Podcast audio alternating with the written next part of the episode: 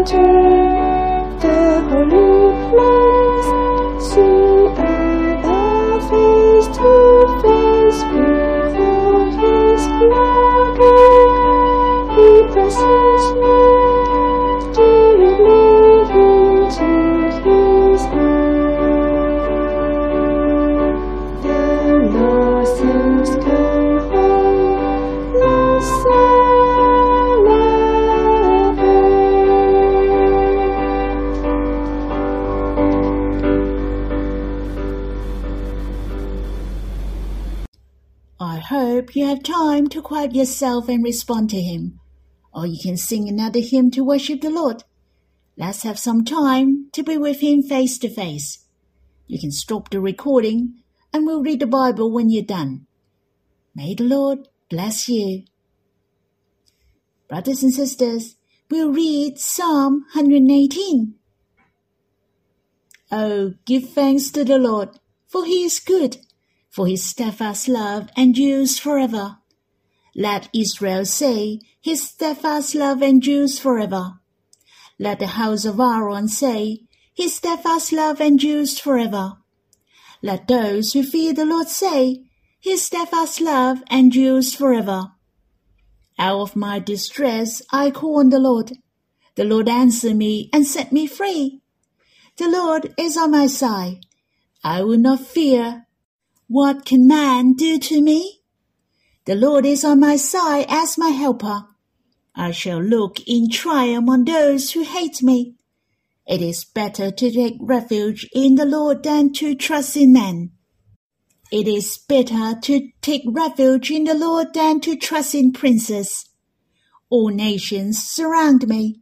In the name of the Lord, I cut them off. They surrounded me, surrounded me on every side. In the name of the Lord, I cut them off. I was pushed hard so that I was falling, but the Lord helped me. The Lord is my strength and my song. He has become my salvation. Glad songs of salvation are in the tents of the righteous. The right hand of the Lord does valiantly. The right hand of the Lord exalts. The right hand of the Lord does valiantly. I shall not die, but I shall live, and recount the deeds of the Lord. The Lord has disciplined me severely, but he has not given me over to death. Open to me the gates of righteousness. that I may enter through him and give thanks to the Lord. This is the gate of the Lord, the righteous shall enter through it. I thank you that you have answered me and have become my salvation. The stone that the builders reject has become the cornerstone. This is the Lord's doing. It is marvelous in our eyes. This is the day that the Lord has made. Let us rejoice and be glad in it. Save us, we pray, O Lord. O Lord, we pray, give us success. Blessed is he who comes in the name of the Lord. We bless you from the house of the Lord. The Lord is God, and he has made his light to shine upon us. Bind the festal sacrifice with cords up to the horns of the altar. You are my God, and I will give thanks to you. You are my God. I will extol you. Oh, give thanks to the Lord, for he is good, for his steadfast love endures forever. Psalm 118 is very special, for it is situated in the center of the entire Bible. As we all know, there are 66 books in the Old and the New Testaments. Some are short and some are long. If we count each chapter, there are 1,189 chapters altogether in the Old and New Testaments. If you divide it into half, then Psalm 118 is right in the middle of the Bible. Psalm 118 is preceded by 594 chapters and followed by 594 chapters. That means Psalm 118 is the 595 chapters in the Bible. Thus, there is a saying, Psalm 118 is the heart of the Bible and it is quite interesting that Psalm 117 is the shortest chapter in the Bible. Psalm 119, the one after 118, is the longest chapter in the Bible, for there are 176 verses in Psalm 119, which I find quite meaningful. No matter who you are, if you're a long-winded person who likes to have a long speech, God will incline his ears to hear.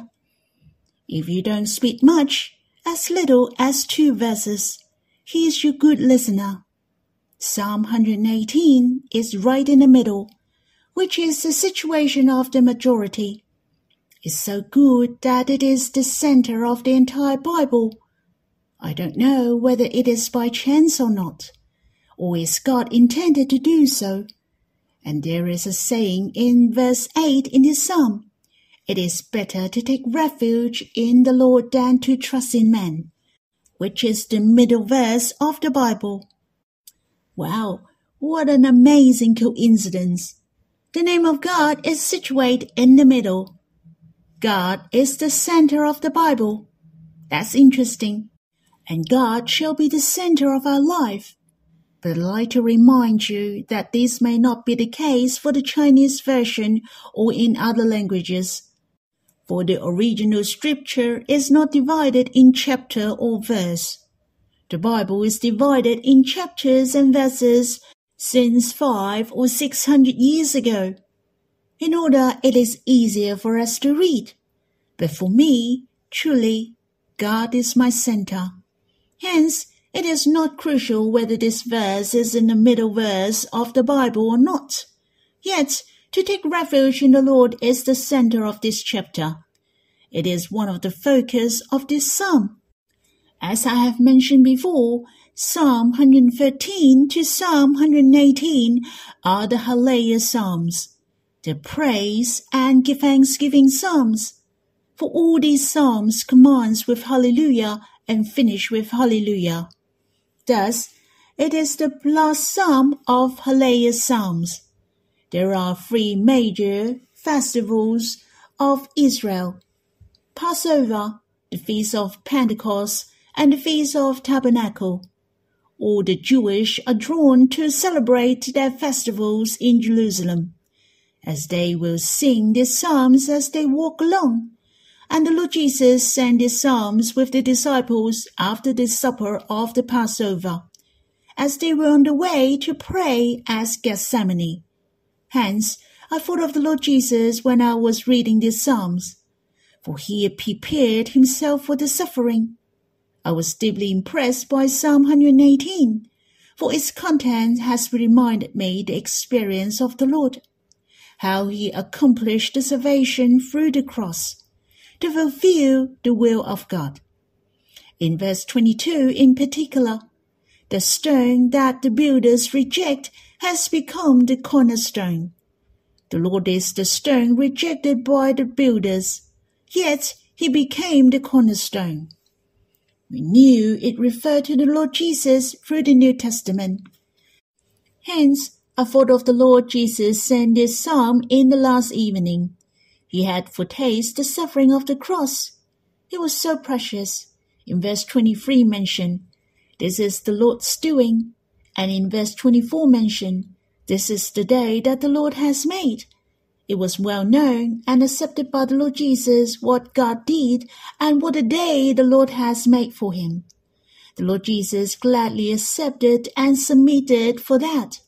In fact, he was excited for it, which I will share with you later on. The content of this hymn is very rich and enjoyable. Truly, I'm running out of time to share with you verse by verse. For instance, my heart was sweetened by verse 1. For his steadfast love endures forever, appeared in this psalm multiple times. It is forever. You and I are joined in the eternal fellowship of love of the Trinity God. His steadfast love endures for the sake of you and me till eternity. Not only is there the love of God in the universe, what he cherishes and values is you and me, as well as the love of you and me toward God. Our love to the Lord will endure forever. He's so good that the whole universe belongs to the Lord and us. His love and ours will last forever. This is truly a super brilliant matter. I have to say hallelujah for this verse. The beginning and the ending of this psalm is consistent. The first and the last verse are the same. For his steadfast love endures forever. My heart was very happy that I could love the Lord and my experience of his love. It's so sweet May you also enjoy your everlasting love between you and the Lord. Moreover, I also enjoy the personal love between me and the Lord. There are many I, my, or me, for instance, out of my distress, and set me free, my helper. In verse 14 mention, the Lord is my strength and my song, my salvation. And in verse 28 mentioned, you are my God twice. Brothers and sisters, let's say to God now, You are mine, O God. Truly, God especially belongs to you. Let's enjoy this relationship. You shall enjoy this personal love of God to you. There is no one who can compare with this love. And you don't have to compare with others. The Heavenly Father is your dear Abba you're his unique treasure, and the Lord is your beloved. You are his special darling love. He's so good. Infinite belongs to you entirely. May you experience this superb personal love. When I read verse 5 and 6 of this psalm, I thought of the days when I was a teacher, and even in my ministry in the past. There were times when I was in fear Yet these two verses are my comfort. Out of my distress I call on the Lord. This was truly my experience. He answered me and set me free. In verse 6 mentioned, which I like the English version, for it has a better interpretation. The Lord is on my side. This verse is my enjoyment, for my heart is sweetened and is my comfort. The Lord is on my side during my difficult days. He comforted me, strengthened me. He was with me closely, and he is my companion. I can face all things with his help. Next, I would like to share with you my impression of verse 22. Let us read this verse again. The stone that the builders reject has become the cornerstone. This verse was quoted in the New Testament five times. Besides, it is written in the Gospel according to Matthew, Luke, Mark, and in the Acts of Apostles, and the first letter of Peter. Especially in the first letter of Peter chapter 2, it has a detailed explanation on the stone that the builders reject, which is referred to the Lord Jesus. The Lord is the living stone who was rejected by men, but was chosen and treasured by God, for he became the cornerstone. I really treasure that the Lord sacrificed himself in order to accomplish the will of God. He was forsaken by man and even by God. Yet the most glorious plan of God is accomplished through him. That is the appearance of the church. He became the cornerstone of the church. This verse was quoted in the Acts of the Apostles, chapter 4, verse 11. It also pointed out the stone that the builders reject was the Lord Jesus. So, what is the cornerstone? In fact, the cornerstone in building the house is very essential, for it is connected to different stones. The walls, or the stones lay on the top, are allied with this cornerstone, for it is the benchmark. This is how a house built slowly and firmly. It will not go out of line. Those builders shall choose a standard stone to be the cornerstone by his experiences. The Lord is the cornerstone. But why was he rejected by the builders? The builders are referred as the Jews. Though they have a good knowledge of the Bible, but they didn't believe the Lord. Outwardly they were godly, but in fact they didn't listen to the word of God and they were against God and nailed the Lord Jesus on the cross. The Lord Jesus was the stone rejected by them. Yet they didn't know the Lord is chosen and treasured by God, and the house is built through him. What is the meaning of the house? We knew from the Bible that the house is not the ordinary house, but the house of God, which is the dwelling place of God, the household of God, which is the church. That's you and me. He's the cornerstone. He's the living stone, and we're also the living stones. We're being built up as the spiritual house. Hence, Christ is the cornerstone of the church. All tribes, all languages are joined through him. We didn't know each other from the start, yet we became the members of this house through him. God likes to build up his church. It's not a building. Don't get wrong, the church is the house of God, where is the dwelling place of God. Thus, it is named as the spiritual house. It is not a concrete building, but spiritually. If we say we go to the church, then we go to the meeting place of the church. The Lord will come, and the church will be caught up, but he will not take the building up. But he will come to take you and me in the New Testament mention about the construction of the church. Brother Peter and Brother Paul were revealed by God. The Lord Jesus is the rock. The living water is flowing through him. He is the spiritual rock, and he is risen, and those who believe the Lord are united with the Lord. We are the living stones. We're being built when we gather together. We're the house of God and the church. Hence, this verse has shown us how we cooperate with the will of the Lord and build the house of God. The stone has to be honorable.